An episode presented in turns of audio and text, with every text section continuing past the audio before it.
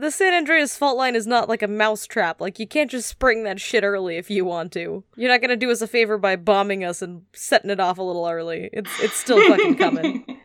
Every time I like tell my mother I'm applying to UCLA for my PhD, she's like, "But then you'll die in the earthquake." Like, well, mom, Uh, thanks, mom. if they give me full grant funding, I'm willing to go. The last thoughts before I'm crushed by a falling parkade is, uh, oh well, don't have to pay my student loans back. That solves that, I guess. I can live live the rest of my extremely short existence not worrying.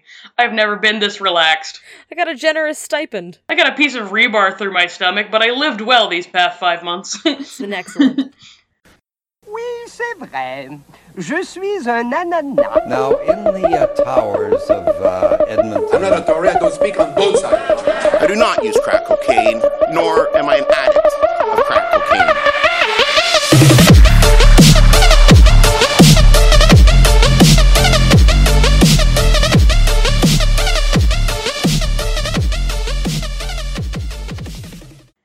everybody! Welcome back to Fat, French, and Fabulous. I'm Jessica, the person who speaks first. and I'm Janelle, typically the person who speaks second. I don't know why we're narrating this. I'm getting meta with it. I'm experimenting. It's avant garde. We're living in a brave new world. This is your experimental phase, I guess. I prefer to think it was my blue period. you know, most people just have lesbian experiences in college. They don't actually experiment with narrating what it is that they do. Please, I'm too shy to look a woman in the eye. I don't. Oh, I don't really know where to start with that one from a mental health perspective. But oh, nothing that's about to go down on this episode is good for anybody's mental health. so we may Absolutely as well. not. oh no! Oh, I can't believe I condone this. Yeah, we're going surprisingly mainstream today with a topic about World War II, which is just as as history goes is so passe. It's overdone, but today it's a necessity because we're going to be talking about bombs. Uh, specifically, intercontinental ballistic missiles. Everybody's favorite party favor. Yeah, basically the reason why you can name Kim Jong Un supreme dipshit of the Democratic People's Republic of Korea, which incidentally is neither democratic of the people or a republic. But It is, however, 100% Korea or 50% Korea, depending on how you think of it. Yikes! That's. Oh, that's a joke you can only make on certain coordinates on the map. Uh, I'm significantly, well, no, I'm actually not significantly inland anymore. I'm at risk. you know what? I live on Manhattan West Coast, Island. Best Coast. Uh, yeah, I mean you're closer, but I'm a much shinier target. True. yeah, like nuking nuking Vancouver would just be like way too hipster. It's not mainstream enough. Mm, you gotta hit the world where it hurts. Yeah, it's not the Adele of bombing strike. It's more like the I don't know, arrogant worms. We're flirting dangerously close to a 9/11 joke that we can never take back. So I think we need to Moving just- on. Yeah. Uh, so yeah, like you don't know who's in charge of Vietnam. I don't mean to assume, but you probably also don't know who's in charge of Thailand or Laos or Cambodia, because none of them has ever casually threatened to turn you or anyone you know into an ashy smear on a wall from 10,000 clicks away. Yeah, a lot of my American friends don't even seem to be 100% clear that Vietnam won the Vietnam War. They're not ready. They're not ready to know who the prime minister is. That's not. It seems to be like a point, even among like younger. I mean, I work with veterans, so like, Mhm. I you know some of these Vietnam vets are a little salty about how things went down. You know, okay, Yeah. understandable. You didn't want to go. You had to go. It was the. It was not a good time. You did heroin- Involuntary. You did heroin in the jungle, and it sucked. You Yeah, know, show me on the doll where the the draft touched you, you know? Uh, everywhere. Everywhere. Every, Yeah, especially everywhere. deep inside. Oh dear God. That's oh my god, just violently fisting a doll in a therapist's. No. Nope, I can't make those jokes. I'm gonna work with kids someday. Um, I've had to work with those dolls too, so just the Mm. image of somebody just fisting its head is not This is what happened. just ripped open the seam and just dig around in there. Oh no. Just no, spreading no, the no, cotton no. everywhere. Mm, nope, nope, nope, nope, nope. Not okay. None of this is okay. Deeply unokay. No, but like younger Americans, like Mhm. educated, smart college students don't seem 100% clear that their country even lost the Vietnam War. It's like, you guys, this is, this is, Vietnam is, I think, Yeah. still communist. Y- yeah. Wars have consequences. Yeah, like, there's a lot of, you know, I, I work, I work with veterans and there's people, you know, even my liberal quinoa fen- friends are, uh, you know, Vietnam War, they fought for our freedom. I was like, no, they mostly just fucked around in a jungle and got sent home in Vietnam. Everyone just got dysentery and was sad. I don't know. I don't know how you remember this. And then communism won anyway, you just you basically pulled out. Like Yeah, like it, it's amazing how Americans remember winning no matter how badly the defeat. it's almost admirable. it's been fun. It's also it's also fun to hear how they won World War II. That's yeah, that's, that's, fun. a fun fact. I did not know that. you know, uh, Canada went to World War II at the beginning. We showed up when the host was still putting out chips and you know doing some last minute. We brought we brought some potluck. You know, we showed up right at the beginning to help set up, and we stayed at the end to help clean up. And Yeah. America just showed up three quarters of the way through and passed out on the couch. Yeah, uh, America came in like about an hour before the party started winding down, busted through the door, did a keg stand, and then passed out like a bitch beside the sofa. Yeah. so this is this is how we get blacklisted by the US military. If the NSA is listening to our podcast, we will definitely know for sure now. Hi, Chad. Now that we've shit all over 30 years of US military involvement. awesome. American foreign policy is just a very big, very weak target. 70 years actually. We've shit on 70 years of US military involvement. So oh if man, you've we're got ambitious today. I haven't even introduced introduced the topic. Yeah, if you've got opinions about Iraq, I guess now's the time. Speak or forever hold your peace. At least somebody would then. Maybe hold your peace. Your opinions on Iraq are probably a war crime. Probably. Almost definitely. Statistically. There was both too Um, much and not enough waterboarding for you. Uh, Incidentally, Prime Minister Hun Sen of Cambodia did recently threaten the West with violent reprisal, but the specific threat was to follow Australian protesters home and personally beat them up with his own two fists. Yeah, everyone's like, go home, Cambodia, you're drunk. oh, okay there, Mr. Hun, was it? I, I think someone's gonna bring you home. I, I'll keep your keys. These are coming with me. Yeah, there's I mean if we're if we're making offensive comparisons to uh, house parties, Cambodia is still cleaning up after the Project X that was the Pol Pot regime. Mm, So, yeah. yeah. That's that It's, this is wha- that was not good. this these metaphors are going to keep me from ever running for office. I hope you understand that. the gravity of what's I- being said. I, I think our listeners can take comfort in that. That's true. That's probably a good thing. If nothing else, they can rest assured you will never hold important office. That's it's for the best, really. Mm. I just, I kind of want to run one day, so just so someone will create a remix of every offensive thing I've ever said. I'm looking forward to it, especially if it's like really good, like if it has like a good beat. That's true. That's less effort than making our own horrifying highlight reel. Just run for office. Someone else will do it for you. So, viable intercontinental ballistic missile missiles were per- first put into operation in the late 50s and early 60s by the United States and the USSR as part of the Cold War. Both countries' ICBM programs were cribbed off the nascent Nazi missile program, Project Amerika, with a K, two Ks actually, intended to create a rocket capable of crossing the Atlantic Ocean and directly striking the American homeland. I just like that you're saying this in the like the chipper tone of voice that a flight attendant uses to tell you what kind of juice is available. We have orange juice and tomato juice, which for some reason everybody fucking drinks on flights. And uh, we also have intercontinental death and destruction. Would you like cookies or pretzels? or a forever war against terrorism? Forever War? Okay, well, I'm gonna give you another napkin that could get messy. That's all we need. And there we have the Iraq War. There we have the uh We've solved Yemen. Yeah, there More we napkins. go. More napkins. Mm, more napkins, left fewer drones. Oh dear God. Uh, After Wor- Germany's defeat in World War II, Soviet and American governments appropriated wholesale the Nazi military's resources, intellectual materials, and scientists, which, as plagiarism goes, isn't so much peering over Germany's shoulder when the teacher isn't looking, as breaking into Germany, Germany's locker, stealing its homework, and presenting it to the teacher as your own. it's ballsy. Bold strategy. Also, I think it it might involve actual kidnapping. And, and a lot of hardening Nazi war criminals. A lot of that. Operation Paperclip was a trip. Mm. Cold War ICBMs were by no means the first weapons with an intercontinental range, however. That honor goes to the Fusen Bakudan, the Japanese Fugo program. Oh, fun. Who were they trying to blow up? Oh no, it was us.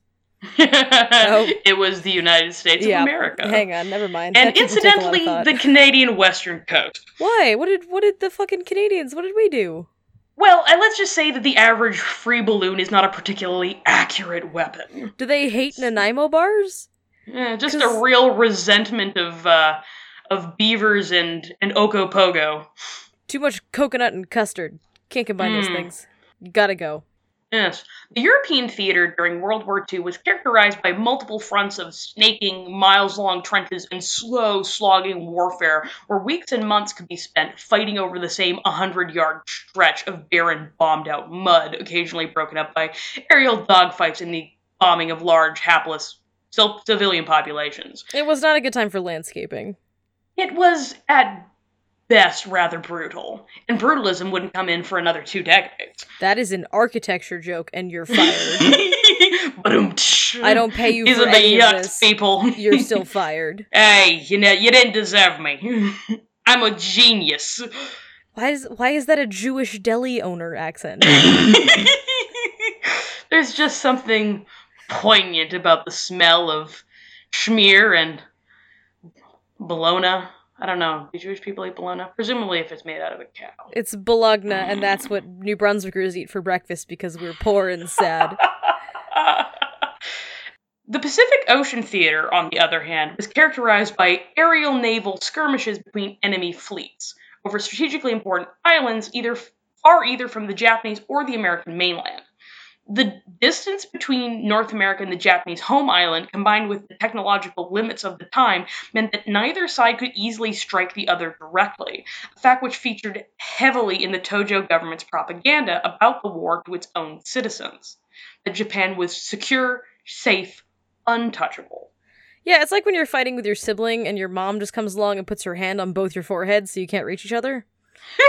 Except in this case, the mom holding your forehead is the Pacific Ocean, I guess. Yeah, it's basic geography. God damn it. Such a It's cock like, block. Mom, I want to be right next to China. And it's just like, not until you finish your five million years of, of absorbing absorbing the ocean plates, young man. that was a geology joke. That was a real tectonic plate joke. This is Got the yucks. And also a range of deli meats. This is I don't even know what this is anymore. You like this roast is no beef, longer right? a comedy podcast. Oh dear god. This is not a comedy podcast. This is an episode of Bill Nye that went off the rails. The Japanese Imperial Navy Air Service's secret first strike attack on the American naval base at Pearl Harbor on Hawaii came early the morning of December 7th, 1941. The attack was in part retaliation for severe trade sanctions against the Japanese that the US had helped coordinate alongside the British and the French in response to Japanese expansionism. Pearl Har- the Pearl Harbor attack was likewise seen as a preemptive strike by Japanese command, which aimed to prevent the U.S. Pacific Fleet from interfering with the Japanese invasion of American and British held territories in the West Pacific. In this, Japan almost certainly underestimated isolationist sentiment among the general population of the mainland United States and gave the far more hawkish American leadership the excuse it needed to declare war. They fucked up bad. They fucked up They- real bad. They fucked up real bad. Real they were like, we don't want the Americans to go to war, so we'll just bomb them real quick. But literally, America always wants to go to war. Always. They are ready. You want to throw down? Just make brief, fleeting eye, eye contact with America's girlfriend, and you've got to fight. We've we've been nuking the Middle East indiscriminately for 17 years. Like, you just give us a fucking reason and we're ready to go. Oh, any excuse. Like, just be communist, not even in our general direction. We'll come invade. Like, no big deal. yeah, we will depose your leaders if we're feeling fancy. If you don't want America to declare war on you, you just leave them alone Yeah. and wait for someone else to piss them off. So that they declare war on them instead. Just stand back from the wild flailing and go about your business. It's basically it. America's foreign policy is basically a runaway tractor tire. like, just stand out of the way, it'll hit someone else eventually. So, yeah, the Japanese, in an attempt to deter a strong American naval presence in the West Pacific, handily guaranteed it. Uh, as part of America's own retaliation for the attack on its Hawaiian base, April 18th, 1942, Lieutenant- Lieutenant Col- Colonel Jimmy Doolittle led a team of 16 B 25 Mitchell medium bombers on a daring run on Honshu, Japan's main island in the location of Tokyo, the Japanese capital. The bombers launched from the deck of the USS Hornet, a Navy aircraft carrier deep in the western Pacific Ocean, close enough to put the bombers in flight range. The original plan had been to launch at 500 miles east of Japan, but after spotting and sinking a Japanese vessel at 620 miles out, the B 25s took to the sky earlier due to concern that their location may have been compromised. Now, this might not seem all that strange to you, but one of the reasons the Japanese were so surprised by the Doolittle raid is that the B 25 Mitchell was considered a land based plane. Its empty weight without fuel or ammunition was 2,305 pounds. Basically, a Toyota Tercel flying through the air. This is a huge vehicle, 9,210 kilos of machine. It is amazing this thing would ever get into the air. It's like somebody, yeah, ramped a Cadillac onto your country from the sea. Yeah, like, it is basically a boat with wings. That is what this is. It's a yacht someone fired into the sky. When you look at video of this thing taking off from the aircraft character, it looks like a heavily laden bumblebee slowly falling off of a flower and just barely catching itself before it can lazily fly into the sky. Yeah, so in normal circumstances, these B 25s would need far more runway to achieve liftoff than the 814 foot flight deck of the, the USS Hornet could offer. These things are literally too big to launch off an aircraft carrier. So what if they push two aircraft carriers together? Hmm. What what I could be a general. I'm ready, coach. Put me in the game. Yeah, Lieutenant Colonel Doolittle, however, was something of an aviation pioneer, and he had the B-25s specially modified for fuel modified for fuel efficiency and stripped of all unnecessary equipment down to the essentials. No guns, no radios, nada. At this reduced weight, with the aircraft carrier running at full speed into a strong headwind, modified B-25s could just could just achieve minimum takeoff speed in only a few hundred feet. Again, like we live in an era where you can just sort of buy a three ounce walkie talkie at the store that will have Mhm. nine mile range. Like back in the day, like radios weighed about as much as a small child, and you had to just push it out of your plane if shit got real. Mhm. Oh, absolutely. So you're making an incredibly risky uh, plane launch that is only theoretically capable, and you have no way to contact anybody. Oh yeah, because like they practice quite a bit in the month preceding the raid, but they never practice off of a boat. They just painted a outline of the aircraft carrier onto the tarmac. And they just tried their best. Jesus Which- Which is like amazing, right? and you put the guys who were slower at it on the back. That way, when your B 51, because like they're all lined up behind each other, there's not that much space. So, like, the first guy has got a lot, a lot riding on him. Chances are, if he fucks this up, he's going straight to the bottom of the ocean. You know, this is why people get mad that we don't take care of veterans because, like, yeah. occasionally Holy it's like, well, ramp yourself into the Pacific and see if you live. yeah, and and Doolittle was the was the first one off. Uh, in a show of leadership that I'm not sure my bowels could handle. Brave man.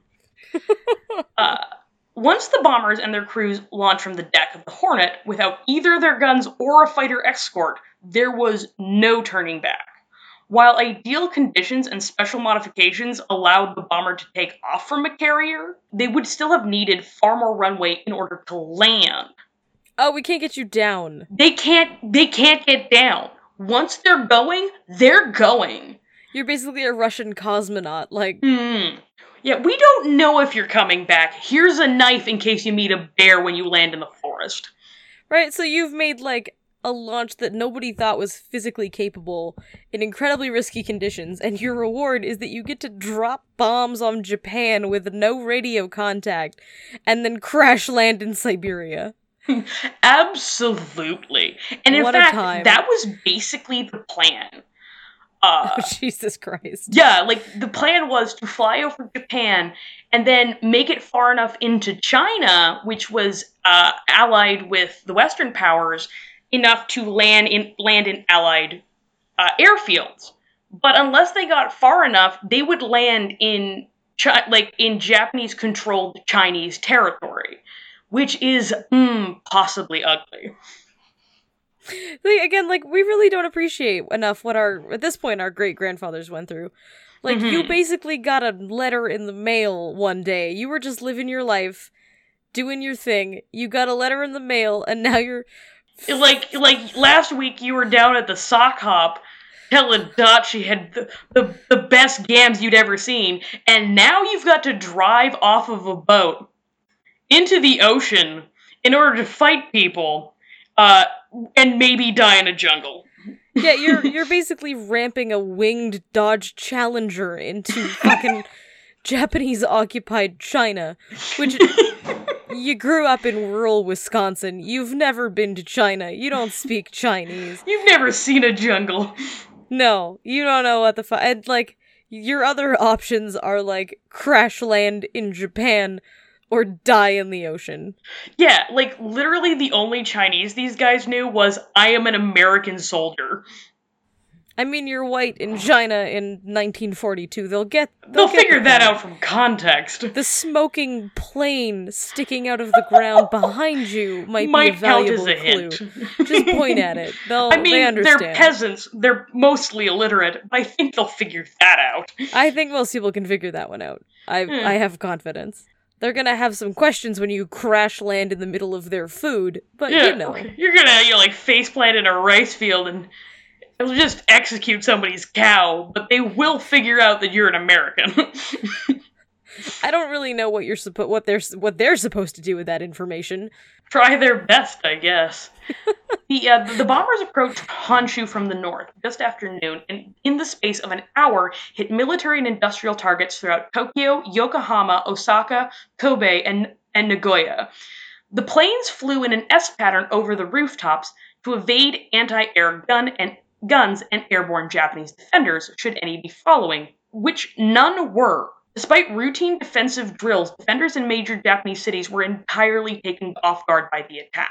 After completing the bombing run, the bombers continued west, headed for the for Allied airfields in China. Due to deteriorating weather conditions and insufficient fuel, none of the planes made it to the intended rendezvous. Instead, 15 of the planes were forced to bail out or make emergency land- landings throughout eastern China. The 16th plane successfully landed in Soviet V- Vladivostok, where, the crew of the, the crew of five was held in relative comfort by Soviet authorities, who, as they were not at war with either America or Japan, were required to do so by an international law. The crew was eventually allowed to escape, air quotes, through Soviet occupied Iran in May 1943. Oh, that's a party. Just That's some fun stuff. all right into the deserts of Iran. Mm, Have fun. let's get out of these cold deserts and into some warm ones. That sounds like a fun time. Yeah, we used to hate Iran a lot less than we do now. I don't think Yeah. enough people fully realize that. And that, incidentally, is also arguably America's fault. It's kind of incredible, actually, that Japan, like, in such a relatively short amount of time, have agreed to sell us, like, cell phones and TVs and hmm. weird, weird censored porn. Like, we don't really deserve as much forgiveness as they've given us. Oh, absolutely not. Like, this is. It's amazing just how different the American Japanese relationship is now. I mean, we've come a long way from, like, nuked one and a half of their cities off the map. I feel like I would take. I personally, as a human being, would I need might more hold than a grudge. seventy years to get over that. Yeah, like they forgave America before like the last people who had experienced it died, which is more than I'd be willing to offer if you nuked me. I mean, like America are the ones who gave Japan their panty fetish that I they get mean- made fun of to this day. and that's unforgivable. In in America Mm. occupied Japan. I mean, most people know this. America occupied Japan for a number of years, Mhm. and that's actually. I mean, not to not to downplay the effects of the atomic bomb, but the American occupation is where we really just fucked Japan right up. oh, absolutely. Did a did a real number on their national psyche being occupied you know, illegally by America for just years afterwards. Hmm. But uh, the uh, the Japanese panty fetish that's uh, the the reason that panties are a common fetish in Japan that has been you know lambasted around the world is uh, Uh, prostitutes pre-nin- catering to the uh, preferences of uh, American soldiers, wasn't it? God, we have the same obscure bank of information in our heads. We have to live like this for the rest of our lives. There's no cure for people like us. Yeah, you're absolutely right for reasons that aren't okay for either of us. Uh, insufficient hugs and therapy, I think. Yeah, no. Uh, pre- prior to 1945, uh, Japanese women didn't wear underwear. It's just not really part. It's not their thing. I don't know. Mhm. Lots of countries don't. Cultural difference. Just a cultural difference. The elastic waistband underwear just didn't make it to 1940s Japan. But in the wake of 1945, there was a huge need for Japanese prostitutes in Japan because the Japanese government didn't particularly want American soldiers raping Japanese women, which was the big fear. And they weren't entirely keen on them taking Japanese wives either. So there was this huge push for Japanese sex workers to settle the men down. There's no non horrifying euphemism for this. There, there's But not yeah. a good way of saying it. Japanese sex workers started wearing panties to cater to Americans' preference for them because Americans just believed that not wearing panties was unsanitary because that's how Hmm. they'd grown up. So in the national Japan's national psyche have forever made this association between sex workers and panties because that's the only Mhm. people who wore them for a long time. What a fun thing we've done to this country. And now we make fun of them for selling used panties in vending machines, which is hugely illegal by the way. It is. It's not a legal thing. You don't just find that at the fucking Hmm. mall. That's fascinating. You find it in sketchy alleyways. Oh yeah, they're in the like the backs of bars that you need to know the fucking knock to get into. oh gosh. We've done some terrible things. We did. We did. Yeah, at least I know this because like I took 7 years of Japanese language education out of a pointless act of teenage rebellion. Yeah, Um, I just sort of know it. Yeah, for some reason my high school Japanese teacher was telling us this shit. Oh, good stuff. Getting you ready for the culture. Yeah, he used to drink cooking oil straight out of the jug. He was a strange man. Sounds like just the fellow you need. Inspiring. What a mentor. Who says education's gone downhill? Had a triple coronary a couple years ago. No longer Ah, teaches. good for him. Probably all of the cooking oil. Mmm, maybe. I went to a high school with not enough oversight. Not not near enough.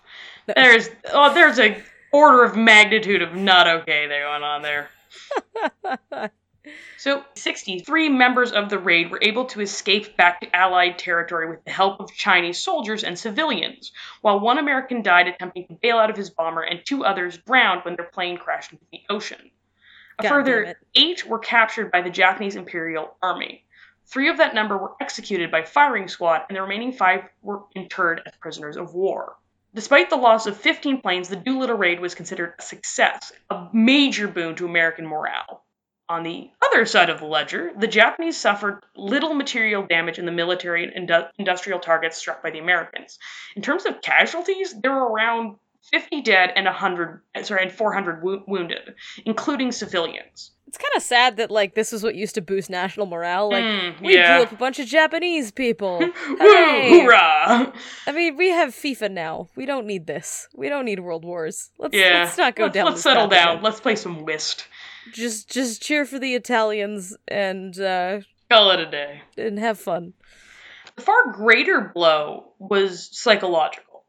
Despite Japanese leadership's propaganda to the contrary, 16 American bombers had been allowed to pass through Japanese airspace entirely unharried and unmolested. Worse, they had passed within striking distance of the Imperial Palace in Tokyo. the Japanese ruling elites had been embarrassed in front of the entire civilian populace, and the Japanese citizenry's trust in his leadership was shaken. Yeah, if if somebody flew a fucking bomber plane over Buckingham Palace and threatened good Queen Lizzie, Yeah, Uh, if Beth the- the became under threat, heaven forbid. England would lose its collective shit. Oh, nobody would be calm.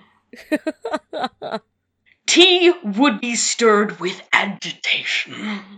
Even if nothing happened to her, it would basically break the United Kingdom psychologically. Parts of Canada would just be on fire. The war in the Pacific theater continues from here, with Japanese imperial forces attempting to regain their honor at the Battle of Midway six weeks later. But as an immediate response to the raid on Tokyo, Imperial General Headquarters directed scientists and engineers at the, of the Noborito Institute to find some way of directly striking the American homeland, which, as others orders go, is perhaps a bit vague. I mean, it's a big. It's a land. big ask. Also, there's a there's a really big difference between bombing downtown Manhattan and bombing the Alaskan Panhandle. it's You're huge. technically you're bombing America, but Yeah, like Alaska has been within range of the of the theoretical capabilities of North Korea for a while no, now, but no one's really been that upset about it. Mount St. Helens could cover 80% of Montana in lava, and it wouldn't really affect. The world would continue anything. to turn. It wouldn't even be that big of a loss for America. I mean, my, my mom might be upset. I have relatives who live there. Yeah, they can run. Well, Lava's slow. are incarcerated there. Oh no, they can't run. Lava's slow, but prison is slower. You're not a lot of fast running jails in Montana. This has been Physics Hour with Janelle. Da-da-da. the elite minds of the Noborito Institute came up with several plans for striking back at the Americans, of finding a way to attack the American mainland from Japan. One was a stripped down, one way, long distance bomber, which would drop its payload on a large target on the west coast, such as Seattle or San Francisco. Then the plane itself would be crashed into some other high value target, possibly as far away as New York City. This idea was quickly scrapped for the sake of practicality. To the 1942 Japanese military, may I just say, too soon. 59 years soon? too soon. Too soon. is this a, is this a 9/11 joke? Is this the 9/11 joke I was trying to avert earlier? Did it happen anyway? I warned you that Oh, my my monologue today was going to be reprehensible. This is this is a hate crime. A second idea was that of a small bomber with floats for water landings that could be launched from the deck of a submarine. This plan progressed to the point that a, that a prototype submarine launched bomber was used to, in an experimental sortie to bomb Siskiyou National Forest in Oregon in hopes of starting a forest fire. While technically successful, the plane was immediately spotted and the fires were quickly contained by response crews, and this project too was scrapped. That's a lot of like money and effort to achieve something that is occasionally It's achieved by lightning. Oh, exactly right. Like, they're already spending a lot of money in the West in this period just fighting natural forest fires. Right, like on the one hand, we have like lost Japanese lives, lost Japanese military equipment, uh, and on the other hand, we have irresponsible shithead with a cigarette butt. Both just as devastating. Fight. They're gonna, they're just as much of a problem for the war effort. I actually think that like no cigarette butts probably won. I think probably Yeah. more damage was caused by cigarette butts. And also like America's really good at putting out forest fires or we would have had to abandon Portland a long time ago. If the, the U.S. Forestry Service is nothing if not efficient. They're on it. Not that I'm like trying to get a job with the U.S. Forestry Service. Senpai noticed me. Um, Oh dear god. It's enough anime for you. I feel like your parent, like when you've got to cut a kid off because they've had too many Fruit Loops. Like this is too much sugar. This is this is where we're at. No more anime for you, young lady. it's thematically appropriate. You eat your broccoli and you go to bed. uh, finally, an old project from the 1930s, which experimented with using modified weather balloons to deliver ordnance over long distances, was revived under the command of Major General Kusaba, who, it turns out, was a middle aged Japanese man and not a large Ukrainian sausage in military uniform. Oh, that's that took me a second. I was just like I just had the song 99 Red Balloons playing in my head and it was too loud for me to think over it. Keep it down, Germany. I mean, that song, not to ruin all of your collective childhoods, but that song is an allegory for bombings. But uh, I think it was meant more as a reflection on bombings and not instructions for how to carry that shit out. The Germans are not okay, but they're a very particular kind of morose, thoughtful not okay. They're sort of just mad that we nuked Dresden off the map. It was a little bit of overkill. So they made a Eh. passive aggressive Scorched earth policy. passive aggressive song about balloons to cope with it. But yeah, that wasn't that wasn't actually an earnest military strategy. Just tie a bunch of bombs to balloons and see what happens. But it was a hell of a bop. You gotta know your fucking It was a banger. wind currents really well. You really do. You're gonna blow up Saskatoon, which is of no really milit. Yeah, Saskatoon is a target that is not of any military, personal, or material value to anybody. Anybody. And- not even if you live there. It's a terrible place. Especially not if you live there. Uh, the revived Fugo program, after a year of research, created a series of large hy- hydrogen-free balloons with a potential range of thousands of miles, intended to be laden with ordnance and released from the decks of submarines off the west coast of the United States. This prog- program, too, was shuttered, and the balloon's warehouse, when increased fighting in the Pacific, meant that no submarine could be spared for a mission of such limited material impact. Every couple of years, humanity's like, you know what's awesome? Balloons. We don't do enough balloons. And then, like, the Hindenburg happens, and we kind of shelve balloons oh, no. for a couple oh, years. no. And then and then Justin Trudeau rented that huge duck. Oh yeah. No, this is this is not us being on drugs. Justin Both Trudeau. both international tragedies equally wrong. the Hindenburg, which I think many people died, and uh, Justin Trudeau putting a large rubber duck on the. I don't know where the fuck they parked it. Rideau Canal. Uh, I think it was uh, Toronto. Oh, yeah. Toronto. Parking a parking a Huge duck. duck. Yeah, big duck. He though. overpaid for that duck. I know other people At least died, allegedly. A lot of people were mad. Yeah, the Hindenburg victims may have horribly burned to death, but you know, Yeah. It was but at least it wasn't a duck. it was a really big duck. It was a little more serious, a little more somber. Had dignity. dignity to the boiling alive in the middle of the air. really Hmm. big duck. Huge duck! oh, the humanity. We're a serious country, goddammit. Mmm. Very serious. Even We're all we in are- gray and have old timey newscaster voices. And we're about to go to war with the United States over the price of cheese. So, you know, Mmm. We're, we're a real country. We're serious people. yeah, when the US tries to fight you over trade routes, that's when you're a real country. Mm. This is the puberty Finally, we've really made it. We're not the kid brother being brought along to play goalie anymore. Nope. No, it's more of a Cain and Abel situation now. Mmm. Let's hit him in the head with a rock. Now it's now it's Bible jokes. We've just come full circle. This was not to be the end of the fire balloon program, as the experts at No, Noborito circled back to the initial question how to attack the American mainland from Japan. Could a balloon launched from Japan make it all the way to North America, 6,000 miles away?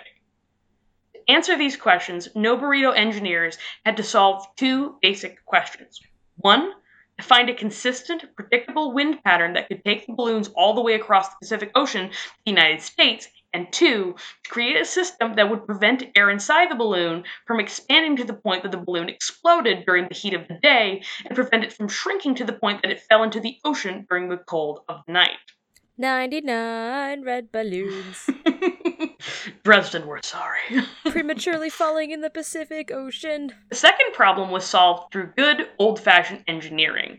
A system attached to a barometer that vented air whenever a balloon got too high and risked exploding, and jettisoned ballast in the form of attached sandbags whenever a balloon dipped too low and risked falling out of, out of the jet stream to meander about the mid Pacific until it finally landed in the ocean. The first problem was solved with the help of the work of Japanese meteorologist Oishi Wasaburo, who discovered and developed a seasonal profile of the jet stream, a massive, high speed current of strong western winds blowing 9 to 12 kilometers above Japan. O- Oishi published his work describing the jet stream starting in 1926, but his papers were largely ignored by the international meteorological community, possibly because he was Japanese, but possibly because he published in Esperanto like a dork. Ugh, what a nerd. Nerd! What are you, meteorologist? Go study wind or something. Ew. Ew, you can't sit with us. You study the wind. Gross. We all study earthquakes. yeah, they're like totally radical. They're totally in right now. Mm, they're so cool. I oh I did an earthquake. That might I be date your an sexual. existing We've, fault. we've finally solved Jessica's sexuality. You know, they say that all people have flaws. Well, I'm going full in. I want man who's all fault Hmm. And no anything else. I don't know what letter we need to add to the LGBTQ acronym. Uh, is that F? F for fault line or T for tectonic plates? the T's already in use. Let's go with the F. Well, that all right. That's uh, first step on the long road to acceptance. Having a word. It's a lot of it's just it's it's it, like getting building a profile. People just don't know about us yet. It's invisible, and that invisibility is the problem. You're cheating on the Metropolitan Transit Authority with a fault line. Please, the MTA knows what I get up to. Your mother is never getting grandchildren. I have other siblings. You can hump the San, Andre- San Andreas fault line as much as you want. It will never impregnate you or give birth to your offspring like fucking Zeus. Don't say that. Science is improving every day. Oh dear god. Using Oishi studies of wind and surface temperature, meteorologist Arakawa Hidetoshi was able to pr- project that the balloons released into the jet stream from Japan in winter would reach the United States in approximately 30 to 100 hours, depending on conditions. And just as a translator note, I am frustrated with the fact that I have to look up every Japanese name I encounter in all of my sources because I can't tell if they put the no- like the names the normal Japanese way of the family name first and the given name second, or if they did the dumb old translation thing and switched them. You have problems that don't matter. I know, but they matter to me, Janelle. And as my friend, you should be supportive of my not even first world problem, my specific to me problems. my point zero zero zero percent of the world problems, if you will. I think maybe Asian people are occasionally annoyed that their names get switched around when they come here, but I don't I don't think too many like white people from Grande Prairie just live in constant existential agony that this is done. I think that names exist as their own beautiful thing, like a particular choice that a mother or father has made, and that they sound fucking weird when they're put in the wrong order. Like, if you called me Peugeot Jessica, it'd be weird. Yeah, it sounds like I'm rattling off the list for fucking hot lunch in the 5th grade. It's like it's like the verbal nomenclature equivalent of cutting your nails too short. It just sort of feels wrong. You live in such a fascinating world of terrifying disconnected sensations. Just you're like basically the fucking large hadron collider. There's just a bunch of stuff spinning around in there, and every now and then just two things run into each other and just That's that's basically my creative pro- process. yep, you just you never know what you're to get. You're basically the fucking. NutriBullet of comedy. Will it be Higgs boson? Will it be a displaced 9/11 joke that we shouldn't have made? you never know. You never know, and really, that's the magic of living. Mm, Either way, we're mad at the French. A third problem remained unsolved the unguided, random nature of the balloons, which could never be used for precision targeting of high value American military, industrial, and cultural assets. The Imperial Army estimated that only 10% of the balloons would reach North America. And of that 10%, a majority would end up statistically settling down in sparsely populated rural areas. This not even accounting for the unknown number of bombs that would fail to detonate. This third problem was never solved, but it was eventually decided that the threat of forest fires, the nuisance effect of fighting them, and the potential terror effect on the American civilian population was sufficient to continue the project, albeit with the knowledge that, that an inf- effective campaign would require thousands of balloons, a heavy lift for the resource starved Japan. I just feel like if you're smart enough to figure out how to get a balloon to drift from Japan to the United States, you're smart enough to come up with something better than a fucking balloon. as your avenue of terrorism. Like this is just a fascinating level of of clever. It's like it's like it's so smart at the same time. It's like It's indicative. so dumb. It's so dumb. And like I think it's sort of indicative of like the whole tall poppy pro- problem, where no one like when when once an idea becomes popular, no one feel no one feels that they can disagree. the moment they had committed to terrorism via balloon, the second least scary party favor, What's the least scary? um, probably cake. True. Because like pinatas are frightening, and like and like The hats those are just right donkeys you Oh, yeah. stab are fu- are frightening, and like those horns are frightening, and like the other children are frightening, and even like presents have quite a deal of like fraught social tension to them. What if you don't like anything? What if you can't pretend to like everything? I In any case, like I have a lot of like birthday related trauma, but like I was gonna balloons are just startling. This is your elaborate way of telling me that you were invited to a single birthday party in the first grade, screamed for 90 minutes, and never went to another one. Yeah, I got a tummy ache. Aw. Just got so excited and I ate, I ate a lot of birthday cake and it was really loud and you know bowling. Just it was a lot. It was It's a lot. It's a lot. It was a lot. I just That was enough like birthday for one lifetime. that's it. I'm one forever. Sufficient bitches. birthday. That's I'm. I've got the gist. I have. I'm. I measure my birthdays on it. planet Neptune. birthdays. That's it. Fine, I got the idea. I just feel like weaponizing balloons as a means of waging war is like remodeling your home by reprogramming a Roomba to just ram itself into the wall until the wall collapses.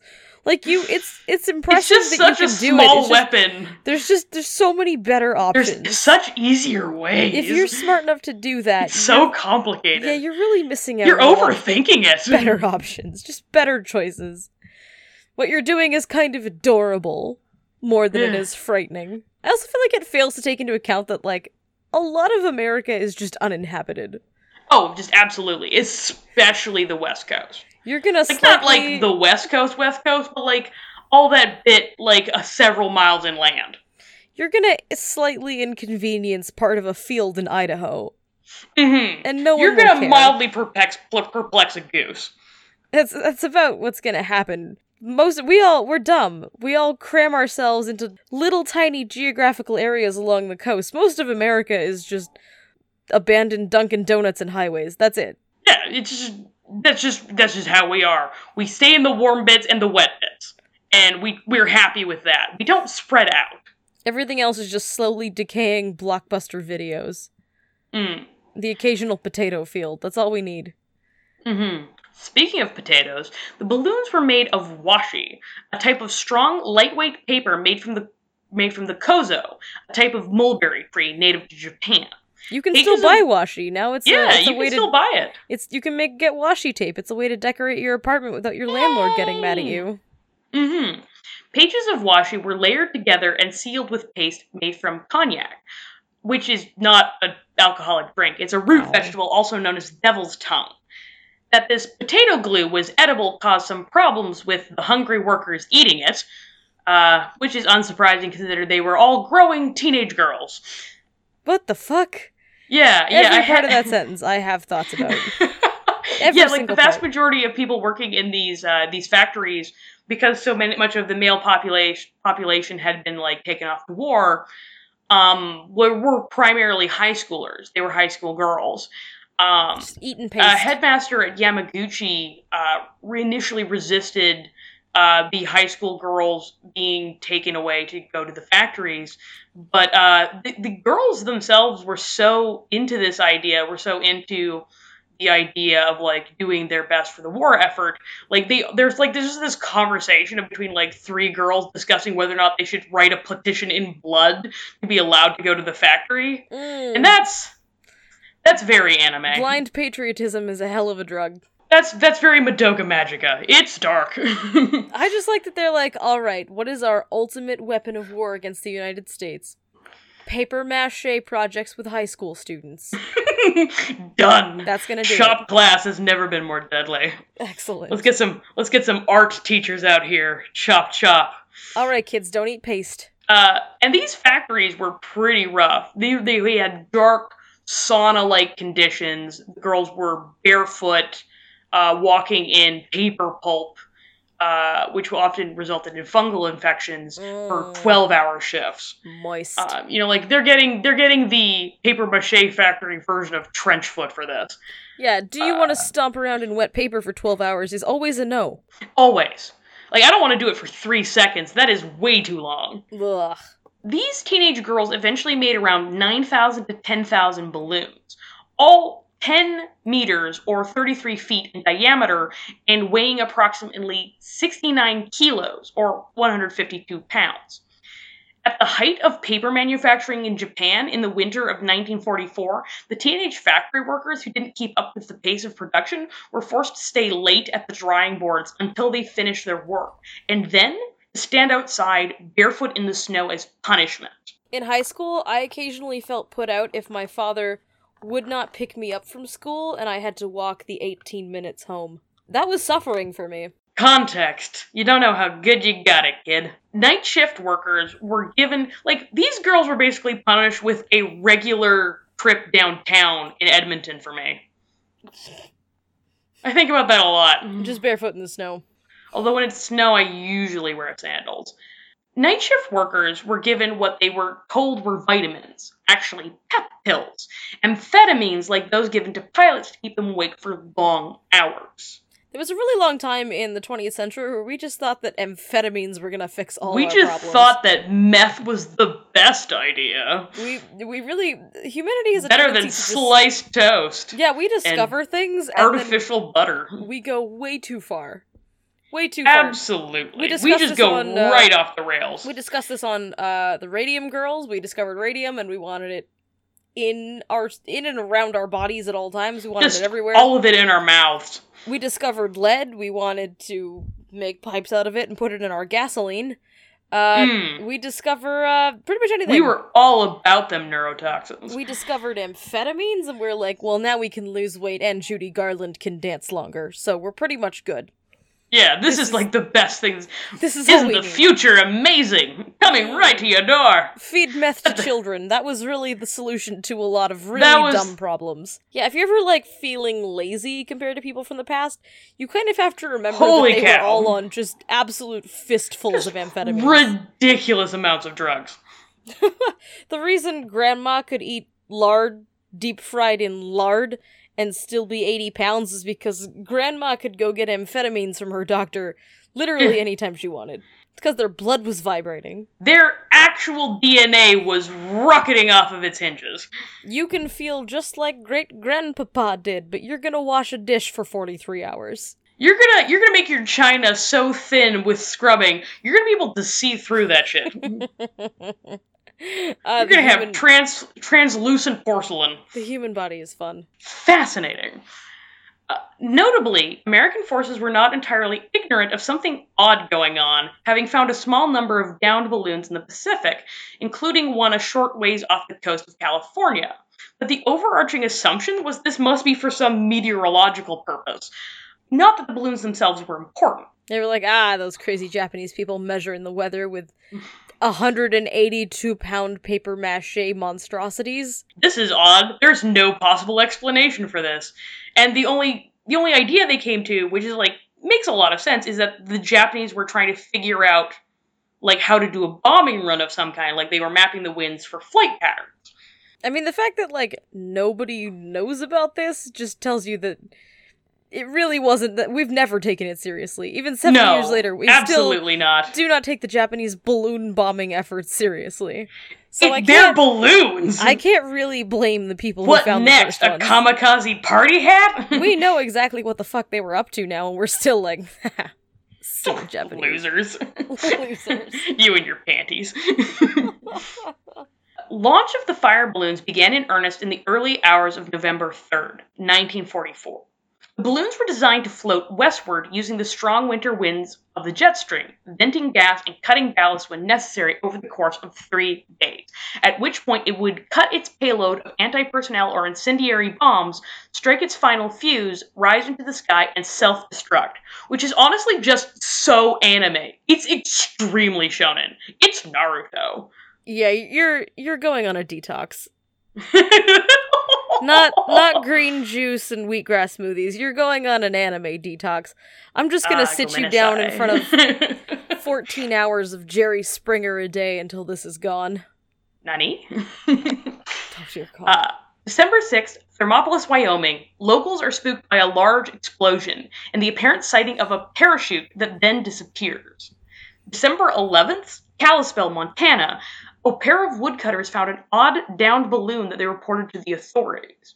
The FBI found the Japanese found Japanese characters within the envelopes, which two locals of Japanese extract identified as a factory tag. See, this is exactly what I was talking about, though.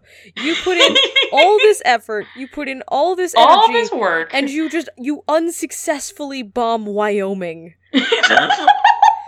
I'm pretty you sure Wyoming to fuck up Montana. accidentally ignites fertilizer and causes larger explosions and more damage than this did.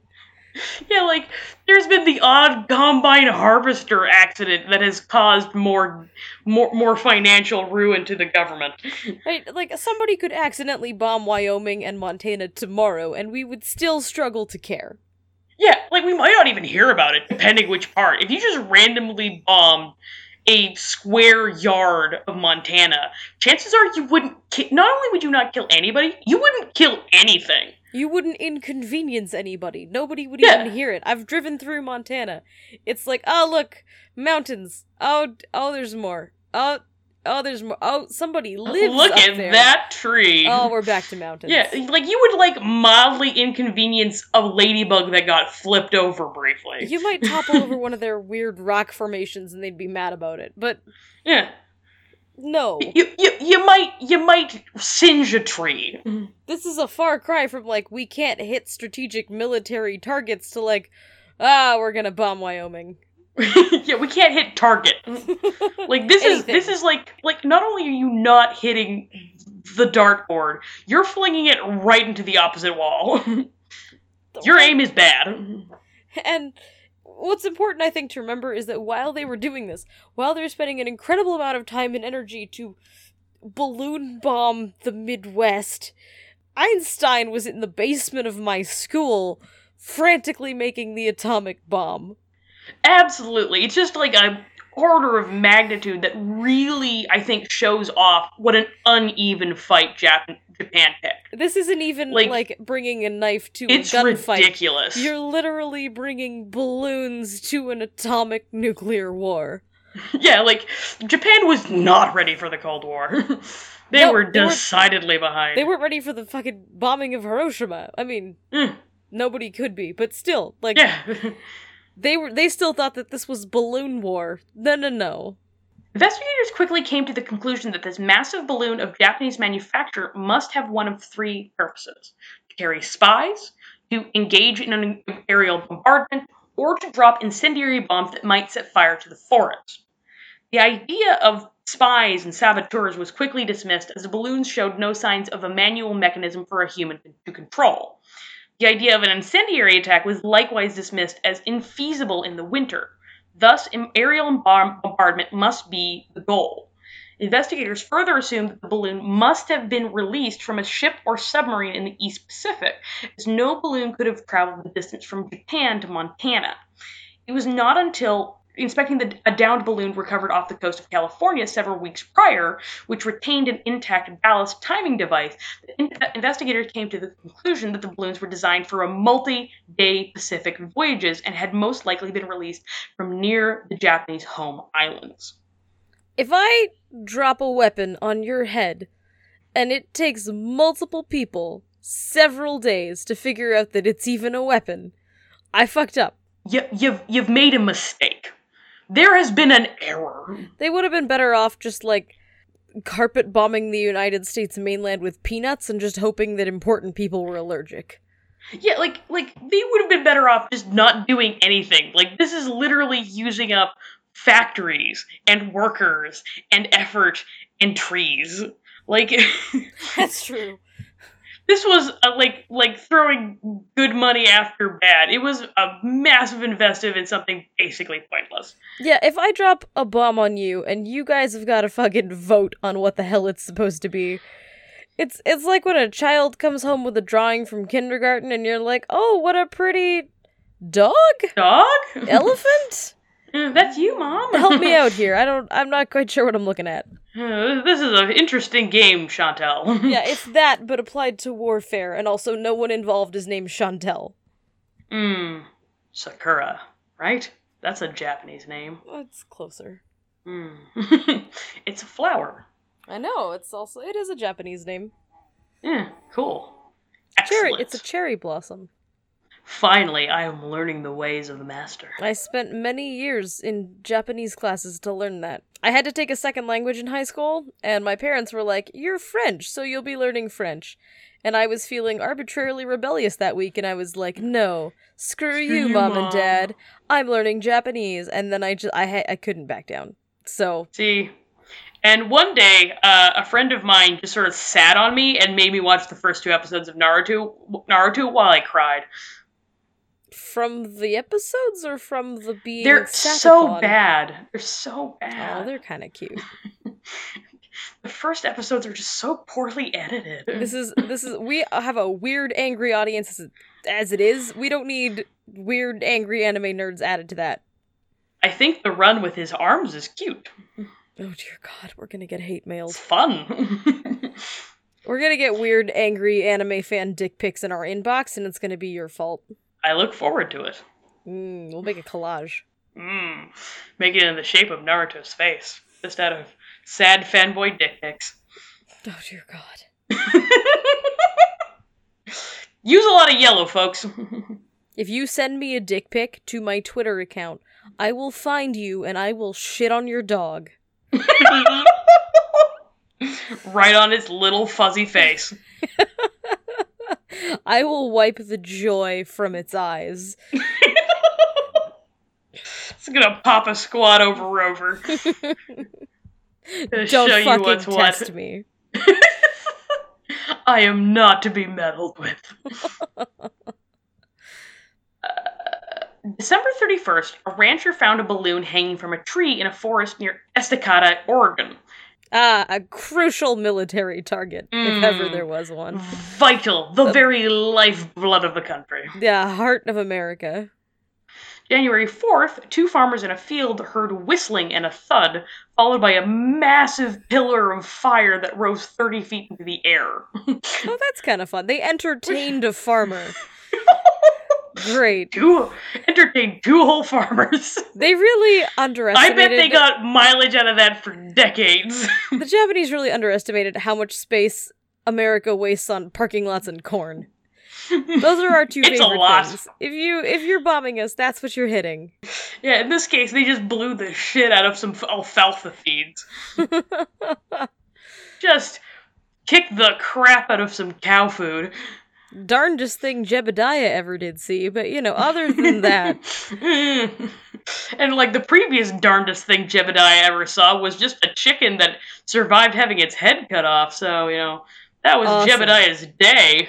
so they basically achieved the destruction already accomplished by rednecks shooting at gas cans. Absolutely, Wonderful. this was a propane and propane accessories style crime. Ooh. I just made a reference. Am I leet? Am I with it? Am I hipping in with the kids? Don't get too dizzy. You know, make sure you're sitting down. This is a big Yeah. day for you. Yes, this is the taste of glory within my grasp. uh, on the same day as the ran- as the ranchers in their pillar of fire, another balloon crashed crashed into an apple orchard near Sebastopol, California.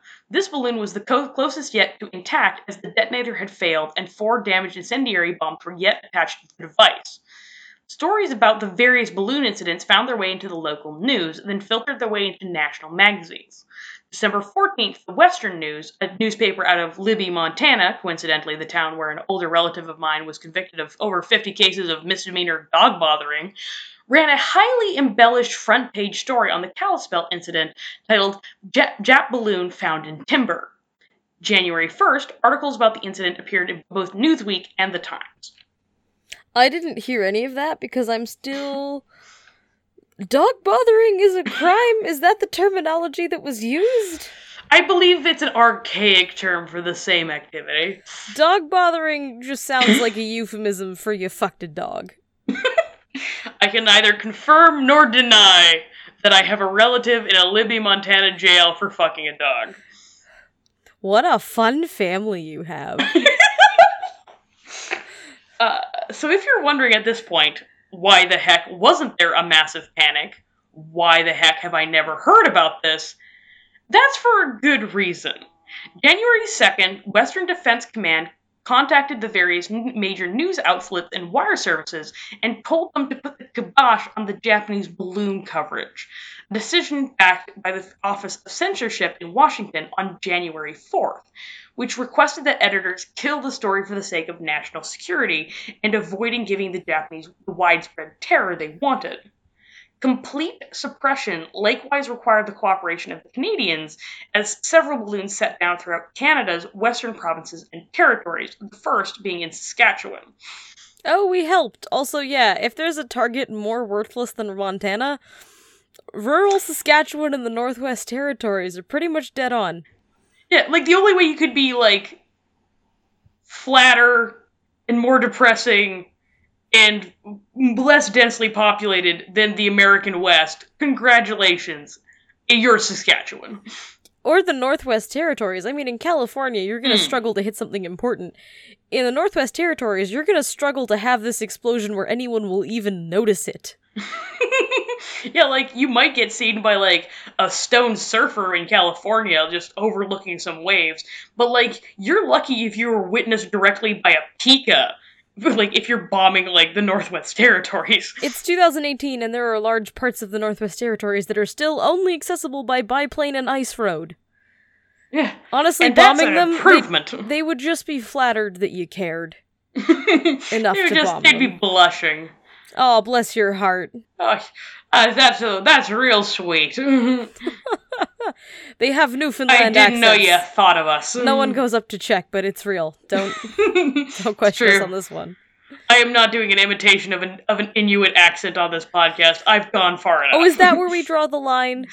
That's where we draw the line. That's the line for today. I've still got a lot. Uh, This was a backloaded podcast. You implied that your family fucks dogs, and again, you made a 9/11 joke, but you know what? No, Inuit accents. That is just I have heinous. a quota. I, I have, have a, quota. conscience, madam. Too far. the biggest concern, shared by the Canadians and the Americans, was that the balloons might eventually be used to transport biological agents, germ warfare. They're gonna cough into them. Mm. They're gonna get the world's oldest, tiniest man to just cough into this balloon. Like a flying smallpox blanket. Oh, that's another joke we shouldn't have made. We're on a roll today. Mm, News of the yeah. Kalispell balloon eventually made it to the, into a Chinese new, newspaper, the Ta Kung Pao, the only confirmation that the Japanese ever received that any of the balloons reached their intended target. Just this small scrap of information was plenty of fuel for the imperial propaganda machine. In fact, it could be argued that the entire Fugo campaign was launched for almost entirely home based propaganda purposes. So balloon-based reasons. Absolutely. Just inflating the national spirit and papering over the wounds of the past. Nope. Go back to the genocide jokes. Those the puns are worse. The puns are worse. Killing the story didn't stop the balloons, however. Sightings and explosions continued apace for several months, as far north as Alaska, as far south as the Mexican border, and as far inland as Iowa and Manitoba. While suppression of information perhaps stifled a possible panic or more morale victory for the enemy, it also meant that civilians who spotted the balloons would often inspect them themselves, only calling the authorities later, if at all. One per- Just poke it with a stick. Absolutely. One particular incident involved a balloon that had become entangled in overhead power lines. It had been found by a group of boys that proceeded to poke at the balloon's fuse and its attached bombs filled with pi- picric acid. In February, the Canadians suggested that some form of public announcement warning civilians in sparsely populated areas to avoid interfering with any of these objects and report them to the police was necessary. God damn it. Of course it's the Canadians. Of course, it's the Canadians. Americans Canadians see something suspicious worrying and they're and like, fretting. all right, like I'm not gonna go near that. I don't know what that is. That could be that could be bad for me. The Canadians are like, oh well, what have we got here, eh? Oh no, that looks that looks mighty interesting. Is that a balloon? I did. Who? It, I, it must be Janet and the people, the girls down at the office. I never even told them it was my birthday. Gordon, get a stick. We're gonna poke it. We're gonna unwrap this boy. it would be another three months before any such public warning was made. In America, that is. The Canadians totally put out a warning. Basically, Canadian police were explicitly told to inform rural civilians of the danger, albeit without revealing the full scope of the situation, and encourage them to tell other members of the community on the DL. and that was the last time the federal government ever gave a shit about rural Canadians. Yeah, this re- this resulted in an increase in false positive reports of balloons, but no real panic. Because again, like, there's a very real fear of polar bears. By comparison, like, mysterious Balloons? balloons, are, they just don't even register. They're like Japanese balloons. Ooh, you know, it's it. They're balloons. like they could be Satanist balloons, and most people would be like, "Huh, that's weird." Yeah, when you're watching a grizzly bear just chew the head off an elk, like yeah, you, balloons you get a nerd. really- yeah, they don't. They don't really They make don't- a blip on the not radar. a blip. A change to the American censorship policy came only after a fatal incident on May 5th in Oregon. A Sunday school class on a trip stopped Oh, by the oh, no. side of the road. This is almost parody innocent victim. Yeah, this is like almost tailor made to piss off Americans. This is nuns in a bus style shit. nuns in a bus on their way to an art like an NRA convention. Nuns, This is how much this upsets the American soul. nuns in a bus just sounds like the start of either a, a very wholesome afternoon or a porno. Those are the only Hmm. two possibilities. Just a very offensive comment. Uh, that'll get you. That'll get you excommunicated. ah, they didn't want me anyway. At the side of the road, they stumbled across a downed balloon. Not knowing what it was, they gathered around it.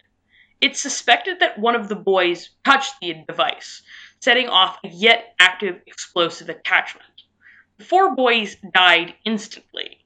A girl and a pregnant woman who had been standing further back died quickly after. So, hashtag feminism, I guess. Yeah, the way to go, Japan. You didn't bomb any large military targets, but you did manage to murder several children and a pregnant woman at Sunday school. Yeah, boy, did you ever teach the wife of the pastor. Yike. The bombs caused very little damage to material assets in North America. Fires from incendiary bombs resulting in far less damage and cost than even the price tag of a normal year's wildfires. Though one balloon nearly caused catastrophic damage to one of the most valuable, important, strategic military assets in the American in, in the Americans' possession when it hit a high tension wire belonging to the, uh, the Bonneville Power Administration taking out a power grid that just so happened to serve the Hanford site, a West Coast arm of the Manhattan Project. Mm, so they did they did almost do some damage, but like still kind of on par with a downed tree. Yeah, luckily the Hanford plant had plenty of safeguards, and instead of irradiating the state of Washington, backups quickly came online, and the loss of power only resulted in a two day delay. Uh, the same day as the top secret scare at Hanford, March 10th, American forces were dropping 1,665 imperial tons of incendiary ordnance on Tokyo in the form of 500 pound napalm cluster bombs, destroying around 16 square miles of the city and killing an estimated 100,000 people. If your weapon of mass destruction causes less damage than a particularly dry summer, you're Yeah. not good at this. This is not the best bang for your buck. This is not an effective military Find strategy. something else you're good I at. doubt this is going to come in on Call of Duty. There's, you know, a lot of human ingenuity went into this, and it's just this. This wasn't your calling, my friend. A lot of sma- smart people spent the war this way. It's it makes me angry because you know we had all these very smart, brilliant people who were alive at this time. Uh, Einstein worked on the Manhattan Project, as did many scientists of his day. Um, and we just spend all these all this time and all this effort and all this brain power trying to fucking nuke each other off the map. I could have had a goddamn robot made by now. My goodness. We still don't really have. This is why we should that- never distract the Japanese.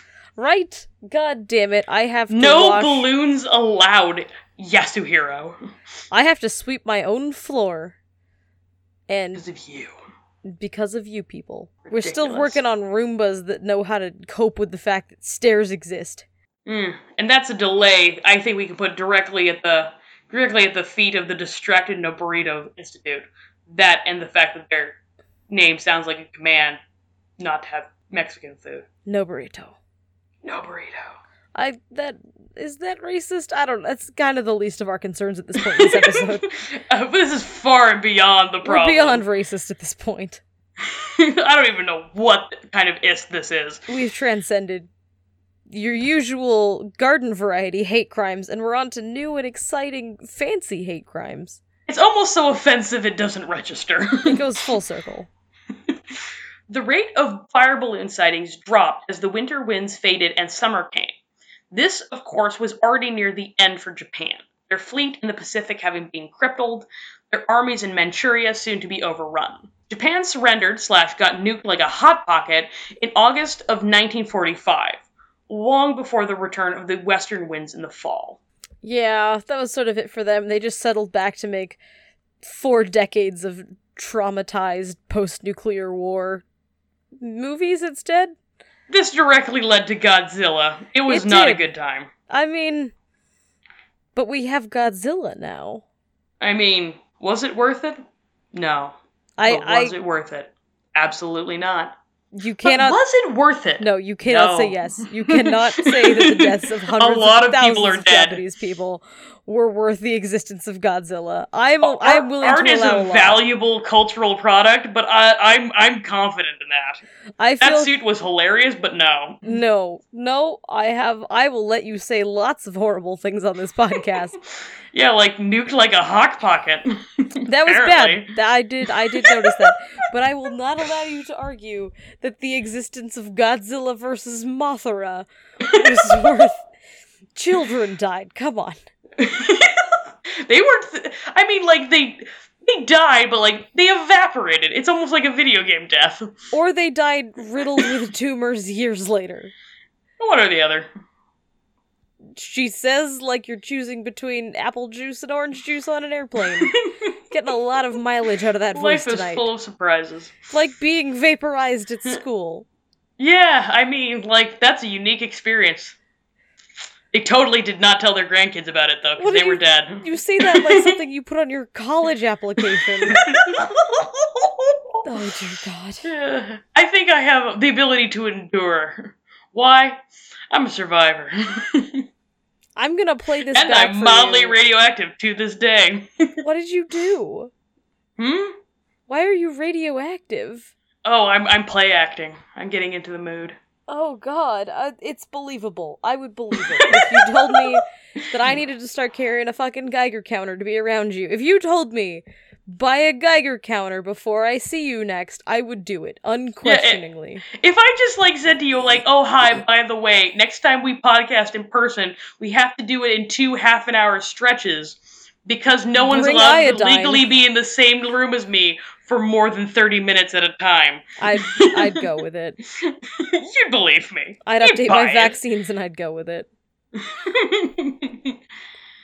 Even so, it is unlikely that the Fugo program would have continued for another year, according to Japanese officials interviewed after the surrender.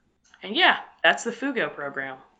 I owe a lot to Ross Allen Coen and his book Fugo, uh, in that I basically summarized his entire over 200 page work into six pages. So you owe him a lot, but also you're taking a lot of credit here. A lot, a lot. That's a lot of. You got a lot of excess. You got to cut the fat. Six page book. Do it. God, well, when I uh, was thinking ahead to what I would be doing at five o'clock in the morning this morning, uh, talking about Japanese war balloons was not really high on my list of priorities. So thank you for that. Don't you feel? Don't you feel like we've bonded over this? Don't you feel Jap- closer to me? Japanese It's like we're sharing the same balloons. foxhole. Just listening to the Germans shell outside. It's like it's like, It's like falling you- in love. It's like on your way to our planet.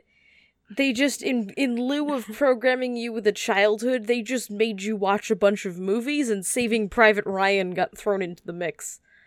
Yeah, but it was like it was like back to back Saving Private Private Ryan again and again, but then with like the entire oeuvre of Jim Carrey. And now you think that you fought in World War II and also that World War II is hilarious. it was a gas.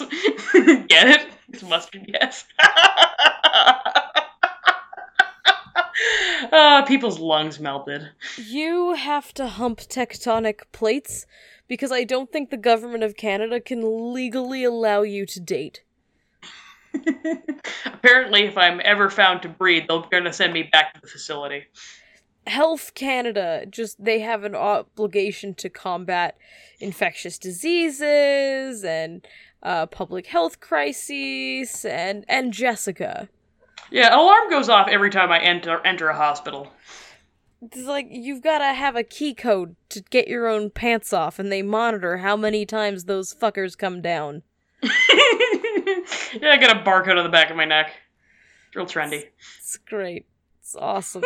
just you're just basically a bundle of red flags that can podcast. Red is my favorite color. That Mm. and periwinkle, though. Periwinkle's my favorite shade. It's pretty. It, oh, all right. Good. Good to know that they programmed you with an appreciation of blue, I guess. Mmm, periwinkle. It's almost purple. It's fun. That's fun. We hope you've enjoyed this today's episode. Um, I'm Jessica. And I am s- still Janelle, and I have a I'm lot of of decisions in my life that I need to rethink. Mostly associating with you. That's. I ate an entire cabbage today. You also made several jokes about genocide, so, you know, cabbage is kind of further down that list. and terrorism. That That as well. People died, Jessica. Go. It, and Naruto. All equally wrong. you're you continue to be a fucking NutriBullet of horrors, all blended into one. I do like smoothies. Oh God, And we have been fat, French, French and, and fabulous. fabulous. Hey everybody, thanks for listening. We hope you enjoyed the episode. If you did enjoy it, do rate, review us, subscribe, or recommend us to a friend. It really does help.